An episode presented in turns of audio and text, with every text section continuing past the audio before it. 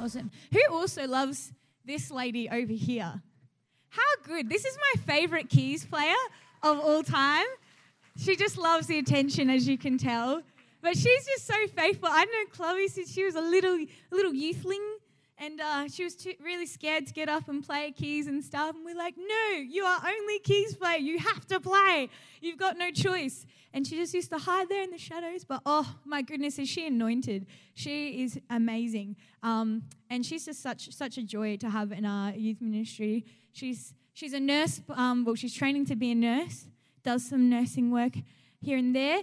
But she's also like a spiritual nurse, this girl. She's incredible. She just knows how to talk to people and how to...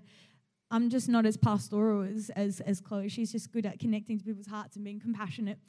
I'm a bit harder than that. But we're talking about our new topic is we are family. So we've had from Corey last week and Sophie the week before. And aren't they just brilliant speakers? I just love hearing to them talk. It's just so good. So we're talking about being the family of God. So if you've got your Bibles, I want you to turn today to Acts chapter 2, verse 41 to 47. Acts chapter 2, verse 41 to 47.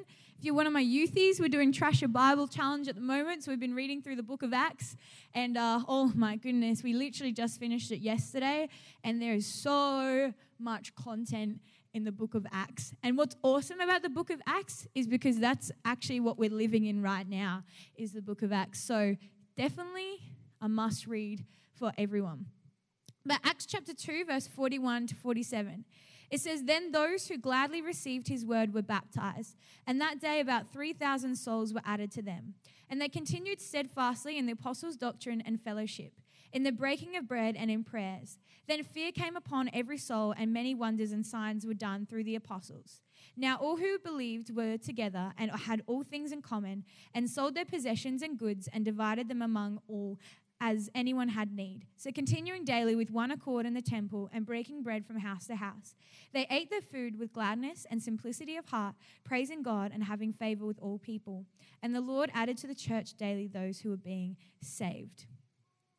I think this topic of we are family is so important because, you know, especially for me working with young people, I hear so consistently this theme of nobody loves me, I don't belong in my family's broken, my family doesn't care about me. We live in a society, and I don't believe that's just for young people. I think we live in a society that's very fractured. My family's always fighting, you know, all this kind of stuff. And it's really hard for us to understand and to know what family is. And a lot of people growing up in broken families, and they're not enjoying being part of a family, and they're despising their family sometimes. But I just want to encourage people this morning. You know, we're living in a society that's disconnected and distant, but God actually gives us a promise in his word in Romans 8 verse 15.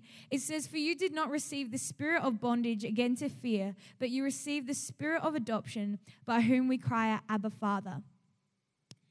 So God did not give you a spirit of fear, a spirit of bondage, but God gave you a spirit of adoption. And so whether your family is broken, whether your family is fighting, whether your family on earth, your blood-related family, you're having a difficult time with, you don't fit in, you don't belong, God's actually got a much better family that you get to belong to. God's given you the spirit of adoption into his family, and you get to call him Abba Father, which means Daddy God. It's a close relationship with him. You get to have a whole new family of people in Christ. And this is your family here today. And it's so cool.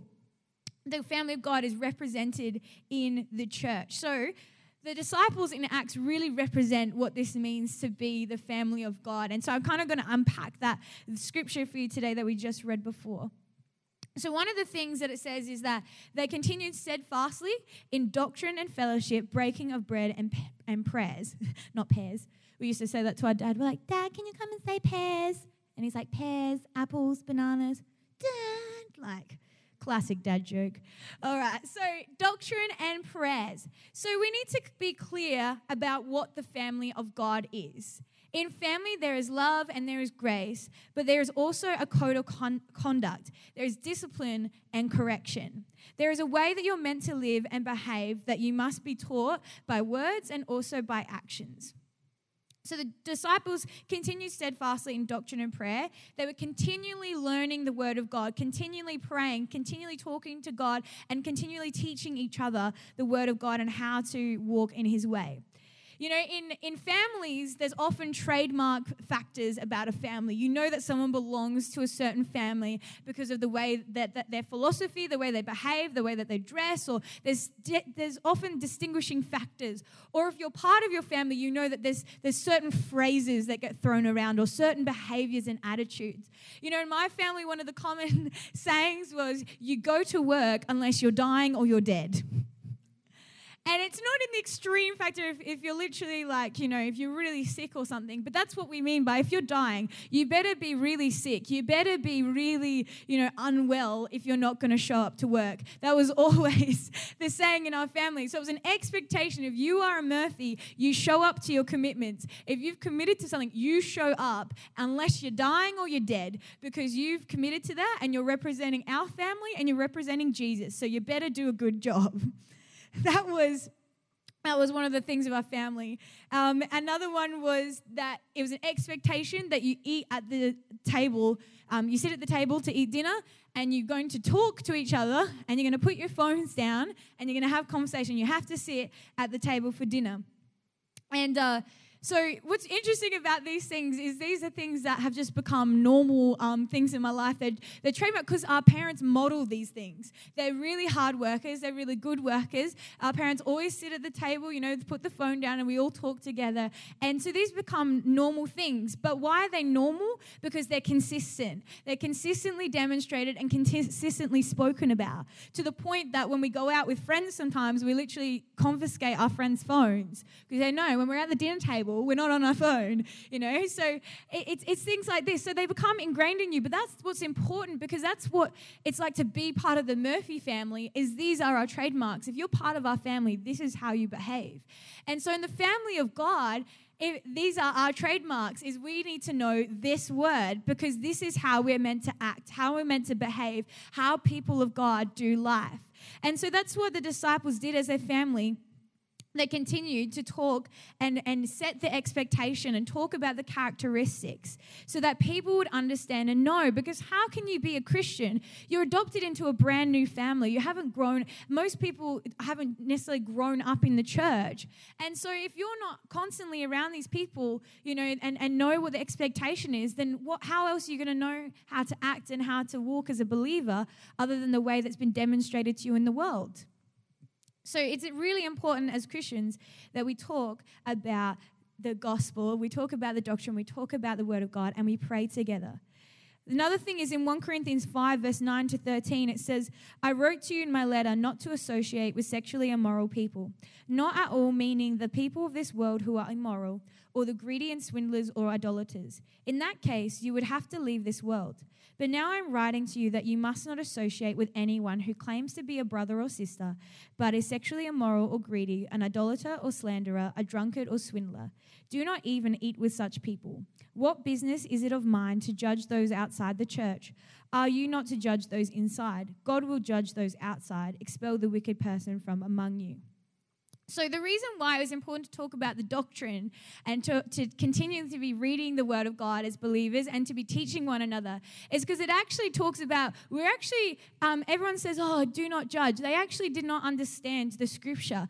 The Scripture actually says, first of all, in that one that is most quoted, do not judge lest you be judged. So if you're going to judge someone, then you will be judged. And it says with the same measure that you judge someone, you will also be judged. So it doesn't say do not judge, full stop. It says if you're going to judge, you have to know what measure you're using, because that measure is going to be used to judge you. So judging is not about pointing the finger and condemning someone. It's about helping people to see these things in their life. Sometimes you can't see something that's going on in your life and you need someone on the outside to say, hey man, what you're doing is not right. It's going to lead you to a bad place. You know, what you're doing is not good behavior. And so the Bible actually says we're not called to judge those outside of the church. So we're not actually meant to go around and point out sin and point out faults in people outside of the church. That's actually, it says those outside of the church, those who are not believers, that's God's job to judge them. And it's God's job to judge those inside the church. But as believers, we're actually brothers and sisters. We're part of a family, and we're actually called to say, hey, you know, if we really love each other, then we actually need to not let each other fall into a pit. We need to actually not let each other go down a path of destruction. If we really love each other as brothers and sisters, then we should not be afraid of correction. We should not be afraid of discipline. And as brothers and sisters in Christ, we should not be afraid to receive that. We need to be open to receiving that, because when you become a Christian, you don't become perfect.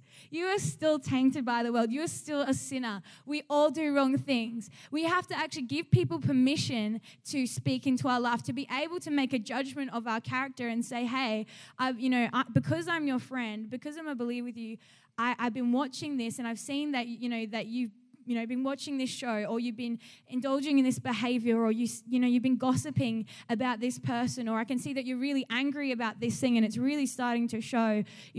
Let me help you. Can I pray with you? Can we walk through this together? I see you're struggling with this addiction, or you're struggling with this. When you come to people in love, and you bring the doctrine of God, so it's not just about saying, hey, I don't like this, actually saying, hey, the word of God says this, and this is not being reflected in your life right now. And because I love you, I want to point that out to you, and let's walk through this together. I'm not just going to point it out to you and make you feel bad. I'm going to point it out to you so we can say, hey, what can we do about this? How can I help you? Let's walk through this together. We're actually called to do this. So we need to do it, one, with a motive of love. We need to teach doctrine because we need to know how to live our life, and we need to help each other and correct each other so we can all walk in Christ together. But doing it with a motive of love, because we love each other, because we're family and we want to help each other. And doing so because you have the relationship to do so. So I have specific people in my life that I say to them, if I'm doing the wrong thing, tell me. And for me, I need people to be harsh. I don't want sometimes you're like, I said, no, give it to me straight. Give it to me straight. Tell me, am I being a jerk? Am I doing this wrong? Am I an angry person? Am I, being arrogant or whatever? Give it to me straight. And you need to have those people in your life. You need to have people who will bring the word of God to you and say, hey, actually, you're not displaying a Christ-like behavior. You're not looking like a representative of God's family right now. So we should always be talking about the Bible and praying with our Christian friends and our Christian family. And if you're not doing that, then that's something that needs to change in your life, because that's actually part of what it is to be a part of the family of God. So the second thing that the disciples did was, so it says doctrine and fellowship and breaking of bread and prayers. So fellowship and breaking of bread. I love this part because I think we get so tied down, and this is where it's the difference between religion and relationship. Christianity is not a religion. We identify as a religion for the sake of, the secular world, so people, understand all of that. That's how they identify us. But Christianity is not a religion. It's about a relationship. If it's a religion, it's about following rules, and it's about sticking to this code of conduct. And that's why the Jewish people and the Pharisees couldn't handle Jesus, because they were so used to following rules and saying that if I follow these rules, it makes me perfect. But Jesus actually said, no, it's your heart that's corrupt. So you can't change that, because that's sin in your life, and you actually need my forgiveness and my grace on your life to bring you healing and restore you. So actually following a set of rules is not going to do you any good, because, it's good to follow the rules, but it's not what's going to get you to heaven. It's actually relationship with Jesus. It's his salvation.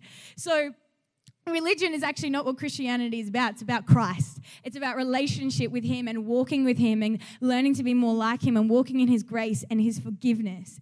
And so sometimes we go to this religion side and we make Christianity boring, but God's actually all about the party.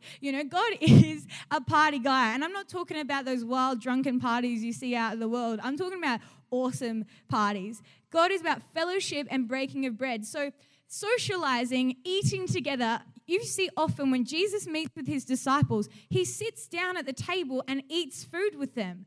So many conversations take place with Jesus over a table eating food.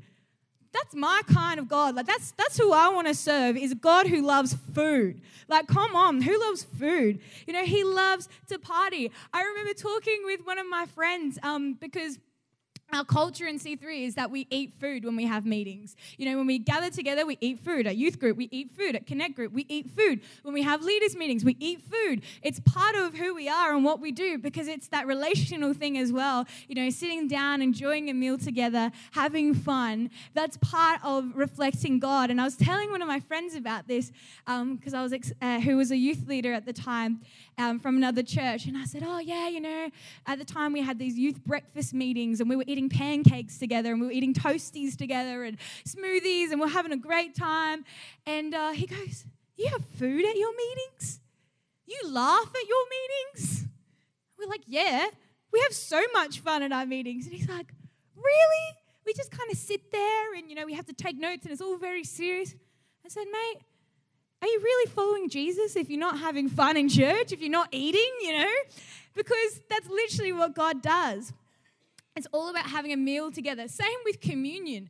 Jesus, you know what Jesus asks of us? He asks us to eat bread and drink wine in remembrance of him. He's like, eat these good things and remember me. Come together in communion. Communion was done around the table, you know, where people would sit down and enjoy each other's company and come together and eat and drink to remember God. How cool is that? You know? And I think we so forsake that. We go, oh, we'll come to church on a Sunday and we'll just, you know, worship God and do our bit and go home and we won't see each other for the rest of the week. But discipleship and about being in the family God is about relationship and community. It's about coming together. I literally, some of these guys in my youth team, I see them nearly every day just about. I work with one of them. Like, we see each other on the train. We see each other at work. We see each other on Fridays and then Connect group during the week. And we see each other sometimes on Saturdays because we hang out in our friendship group. And we see each other on Sundays at church. Like, we just see each other all the time. And you'd think we get sick of each other. And absolutely, we know each other's flaws. And some things, you know, we rub each other the wrong way, but we just love hanging out. We just love being together, and that's what it's meant to be. Church is meant to be fun. We're supposed to enjoy each other's company. We're supposed to go to Connect groups because it's just supposed to be a natural part of fellowship, a natural part of being a disciple of God is we want to be in community. We want to hang out with each other. And it's so important for people because when we actually come into community, the relationship you have with Jesus rubs off on other people. It helps other people to grow. You can all learn and you can all grow from each other. I just think of, who knows Mel from church? Little Mel, she's not here today. She's on holiday at the moment. But when Mel first came to youth, she was 11 years old. And she was little. I mean, she's little, but she was like little. And she was so quiet. And she used to stand there, so I'd be like, hi, Mel, how you doing? My name's like Pastor Ash, and, you know, we're just here for youth, and so exciting. And she wouldn't say anything. She'd just look at the ground. She wouldn't look at you. She just, like this, okay, Mel, cool. How's school?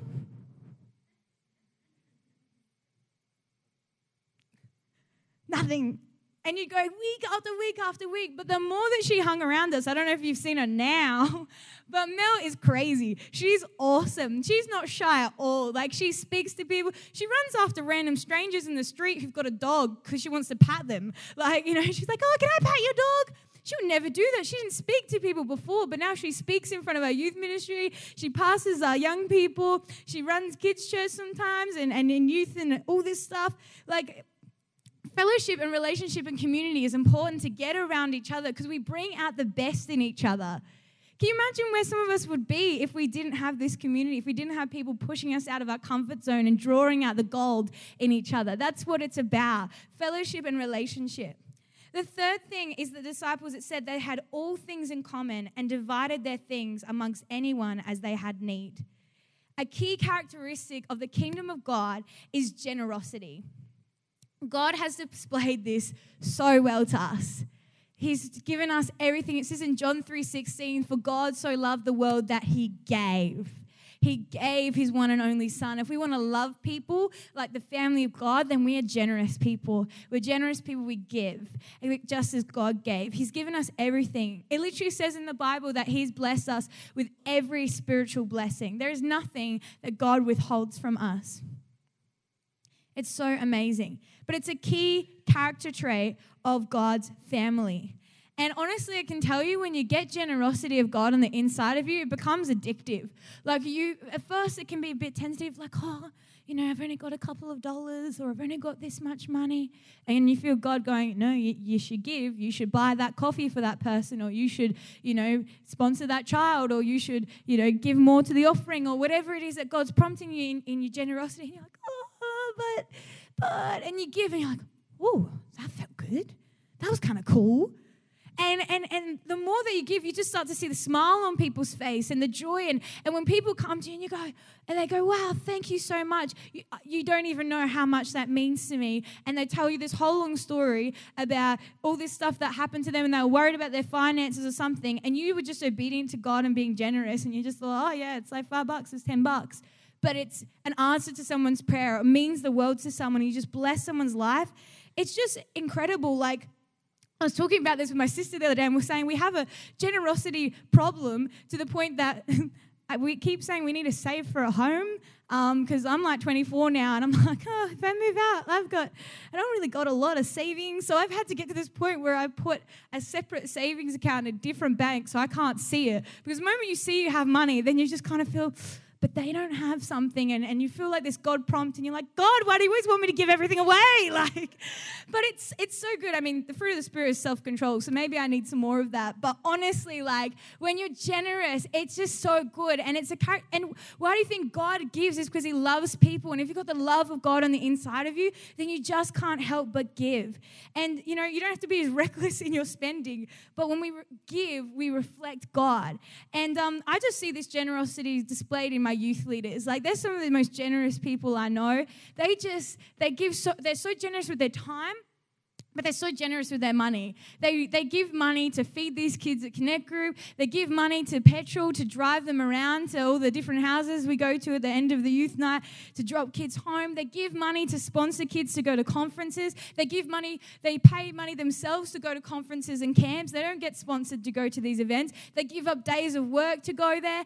And it's just amazing just seeing that. And they just love people. They just want to bless these young people, these kids, by just giving. And I think that's just so awesome, because it just reflects the generosity, the heart of Christ. You know, I see this in the life of, I just really want to bring this point home because it's so important, characteristic of God. I see this in the life of Sophie.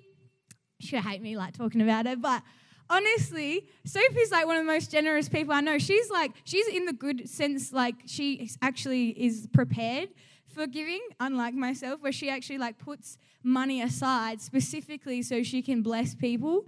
And I think, wow, that's just incredible. And I just remember this one in particular, like that there's this girl from Canada that came down, and we made friends with her a couple years ago that came to this church, and she was kind of struggling with her relationship with God, and she's like, I don't really know what I want to do. And then she decided, oh, I want to go to Bible college. I want to go to C3 College in Sydney, but I don't have any money to do that. And so she was just kind of talking about it with people. And then I find out she's going to college. And I was like, what? That's so cool. Anyways, I talked to her a couple months later, and I meet her at a conference. And I was like, how'd you end up going to college? What happened? She goes, she won't want me to tell you this, but Sophie paid for me to go to Bible college. And I was like, what? Like, that's not cheap. And she just blessed her, though. She just was prepared to give. I think, wow, isn't that incredible generosity? And Sophie supported me as well. I went through a season of 3 months without work, and Sophie threw money at me as well. And I was like, no, but I just had it appear in my bank account. And same with Chloe, but she's an incredibly generous girl too. I just remember going through this. I was on this week, and I had it was actually my birthday, and I had $1 left in my bank account because I still hadn't gotten like a stable job yet. And I was like, God, I don't know what I'm going to do, but this is like the worst birthday ever. And I get this birthday card from Chloe, my birthday, and I open it up, and all this money just pours onto my lap. And I thought, wow, isn't that incredible? Just when I needed it.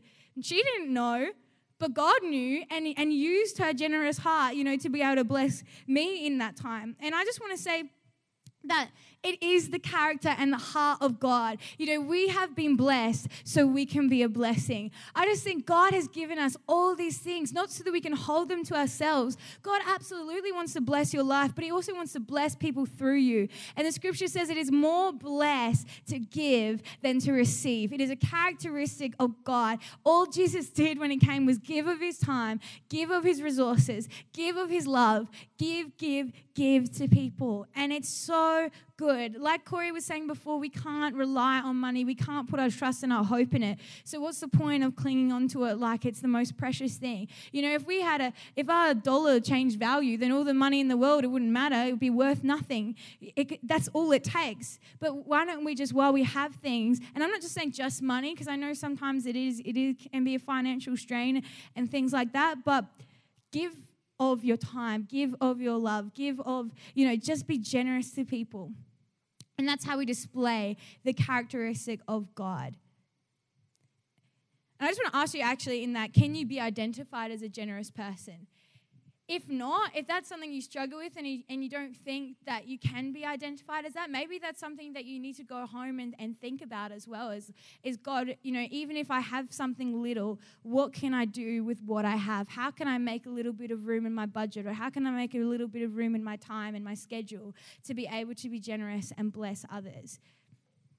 The fourth thing is continuing daily with one accord in the temple and breaking bread from house to house. So one accord, if a number of people do something in one accord, they do it together at the same time because they agree that it should be done.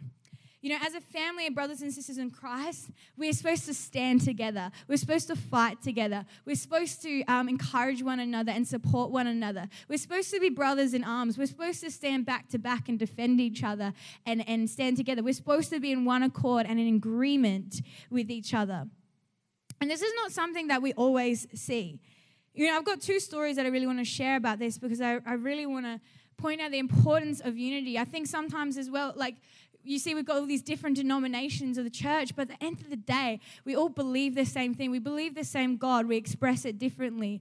But they are our brothers and sisters in Christ too, and we need to love them and we need to stand with them and support them. Their wins are our wins too, and one accord is so important. And I'll share two stories why I think this is important. One is Israel Folau. The reason why one accord is so important is because who wants to join a family? Who wants to join a family where when things get tough, people backstab you and throw you to the side, pretend like you don't matter, pretend like they don't know you? When the Israel Folau case came out, he posted I don't want to get political here, this is about the church, but he posted a scripture about stating about all these different people and they're going to go to hell, and he got blasted as a homophobe and all this kind of stuff. The scripture, it's actually a scripture. It is in the Bible that he posted. And what he actually said, if people actually took the time to read it, they picked out one thing, the media picked out one thing and blasted him for it. They twisted his words, they twisted what he put out there, and they shamed him. What it actually was a scripture from the Bible that actually stated not just one group of people, but all people are condemned to hell because we're all sinners and we all fall short of the glory of God. But what he also wrote, which they didn't even mention either, was that, but Jesus saves. Jesus is the only way to salvation. Jesus can save everyone. Everyone is condemned, but everyone can be saved. That's actually what he wrote on this post. However, as we know, he got dragged through the mud for that. But what was the worst thing about that situation is I understand the media dragging him through the mud. I understand that. But to see when you have interviews on TV of Christians, of bishops and popes and pastors and, other Christians standing on the media and saying, we don't agree with this guy, we don't side with him, we're disowning him, we're better than him, he's horrible, all that kind of stuff, that's what breaks God's heart. Because that is the same Bible that he quoted from, it's the same Bible these people read and claim to believe and stand by and preach and teach from, is the same as what this guy stood up for, and they rejected him for it, threw him under the bus and disowned him. I said, how is that the family of God? How is that the family of God when times get tough that we go, I want to cut off from you because it makes me look bad?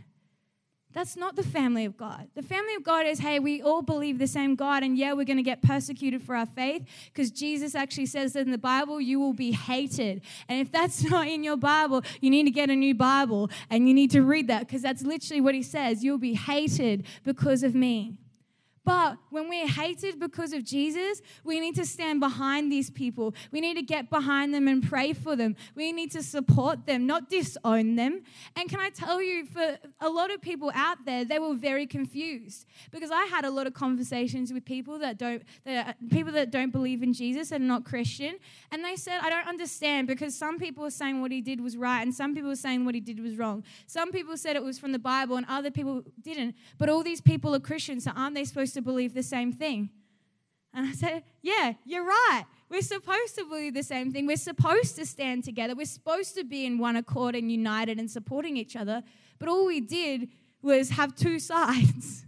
All we did was say, hey, I support him or I don't support him. But as Christians, we don't have to support the way it was done or anything, but our fellow believer under attack, you know, we're called to stand behind each other, whether it's in the workplace, whether it's, you know, in the public spotlight. That's not going to be one that happens as often, but we've got to stand together and be in one accord, be unified, be a strong family, stick up for each other, support one another. You know, another example that's a bit closer to home was in Adelaide. When I was about 11 years old, there was a famous Christian songwriter and worship leader. He did massive songs that went all around the world for Planet Shakers and other things. And basically what happened was, this guy, in the peak of his time in ministry, he came out saying, oh, I've been diagnosed with cancer. And he went through this whole phase of having this cancer, and it turned out maybe about after a year or so of keeping up this facade that he didn't really have cancer, but it was a cover-up for a pornography addiction that he had. And obviously that went, this poor guy, in the sense that he was in the spotlight, it went all over the nation, all over the news, all over the world, shaming and you know, this guy. And obviously what he did was not wrong, because he lied to a lot of people. Because he lied to a lot of people. It wasn't good. And he did something that was really bad, and he was covering up his sin. And that's not good at all. And I remember being 11 and I came to youth, and I was so angry, because I looked up to this guy and I thought, how can you do that as a Christian? How can you lie to all those people? How can you do this thing? And I was raging. My youth pastor stopped me and he said, Ash, aren't you a sinner too? I said, yeah, but I wouldn't do that. I wouldn't do what he did. That's just wrong. And he goes, yeah, but what you did to Jesus, that was wrong too. I said, oh, okay. And he goes, you know, God has forgiveness. This poor guy, you know, what he did was wrong, and it's awful, and absolutely he needs to be corrected for that. Absolutely, you know, he needs to accept the consequences for his actions. But as a church, we shouldn't be turning on him. As a church, we shouldn't be degrading him. As a church, we need to pray for him, because it's a brother in Christ who is hurting. It's a brother in Christ who is in pain. It's a brother in Christ who has been shamed. It's a brother in Christ who's suffering with this addiction that he's been trapped in and he couldn't get out of. Can you see how much? And he said to me, like, can you see how much he's hurting, that he had to cover his sin with this facade of this cancer thing? And I thought, oh, wow, you're right. And so we got together as a youth ministry and we prayed for this guy. And, you know, we just prayed that God would turn his life around, would help him and bring him out. And I didn't really follow the story, and I didn't really hear much about it afterwards. But then I think it was last year, we went to this church where this guy came from. So this is so many years later, like 12 years later or something. And we went to this church where this guy used to worship lead and all this stuff. And I hadn't heard anything about him for ages. And we went there to see John Bevere come and speak. And we're like, whoa, this is so exciting. But it came into the time of worship. And who was worship leading on that stage? Was that same guy that had been through all of that, that had done that. And why was that? Because his church didn't abandon him. Some people did. I definitely heard about that. But they actually supported him. They prayed for him. I know his dad prayed for him consistently. They supported him. They worked with him. And he got him back to this point where he was healed and he was restored. He was set free from his addiction. And he's back on stage worshiping God. And I can tell you that was one of the best worship sessions I've ever been in. God heals and God restores. But that's what the family of God is about. And I'm not condoning his actions in terms of what he'd done, but God has forgiveness for everyone. And as a church, we're supposed to be unified. We're supposed to do things in one accord. We're not supposed to throw our brothers and sisters out and just say, oh, you did the wrong thing. I'm just abandoning you.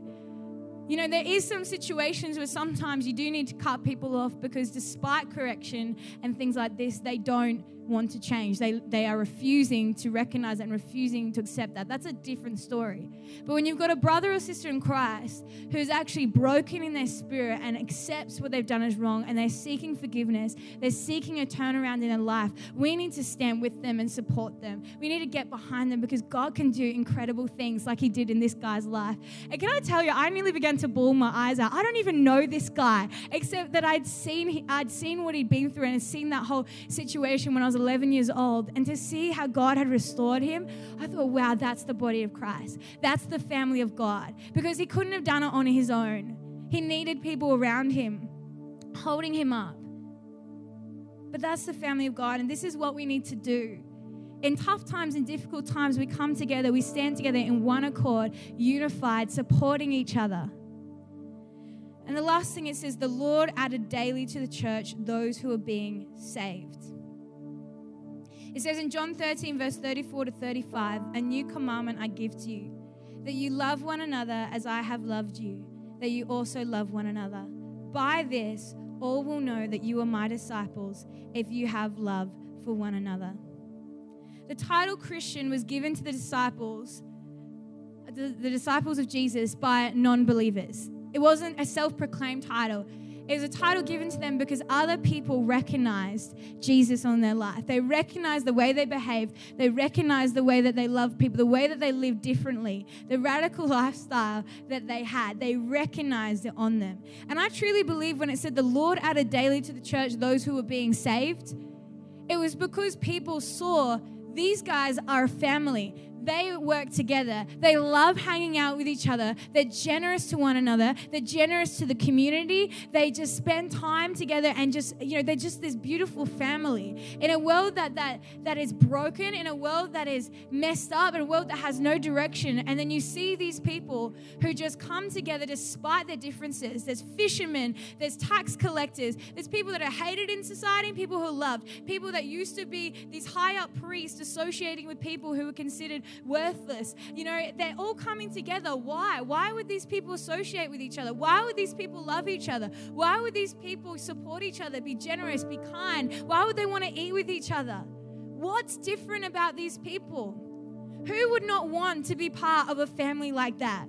Who would not want to be part of this place where you can be included, no matter where you've come from, no matter what you've done, that you can be supported to come through your struggles, to work through these things, that you can just have fun and enjoy life with one another, despite any bad things going in your life, that these people just get behind you and encourage you. It says, by this, by the love that you have for each other, that people will know that you are my disciples. People know you for your passionate love for Jesus. Isn't it recognizable that you are part of his family by the way that you act, the way that you behave, the way that you relate to other Christians, the way that you support each other, the relationships that you have? The five things were doctrine and prayer. Super important that we pray and we read the Word of God. Food and fellowship. Eating together, enjoying each other's company, socializing, getting to know each other. Generosity. We need to love and to give. One accord, being unified in Christ and standing with and for one another. And loving each other is what builds the family, is what makes people attracted to being part of the family of God. So I just ask everyone in this place just to close your eyes. Just in respect for anyone that's around you. My first question I just want to ask today, if there's anyone here in this place that, you know, that you've never had a relationship with Jesus before, you've never known what it's like to be part of the family of God, you thought, hey, that's pretty cool. I want to be part of this family. I want to know this love that Jesus has. I want to know this love that God has for me. I want to be adopted in. I want to call him Father. I want to have this new family. If that's you today and you want to ask Jesus to come into your life, I just want you to raise your hands in this place. And I'd love to pray with you.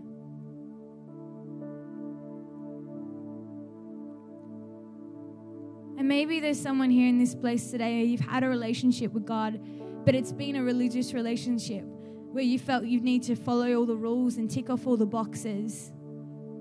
But you didn't understand that actually being part of God's family is fun. It's about relationship. It's about knowing Jesus. It's about following after him. It's about being in community with his disciples, with your brothers and sisters in Christ. If you haven't had a relationship with God but have been following that set of rules, and today you're like, hey, I want to step into relationship with God, I just love you with every eye closed in this place just to lift your hand, and I'd love to pray with you as well.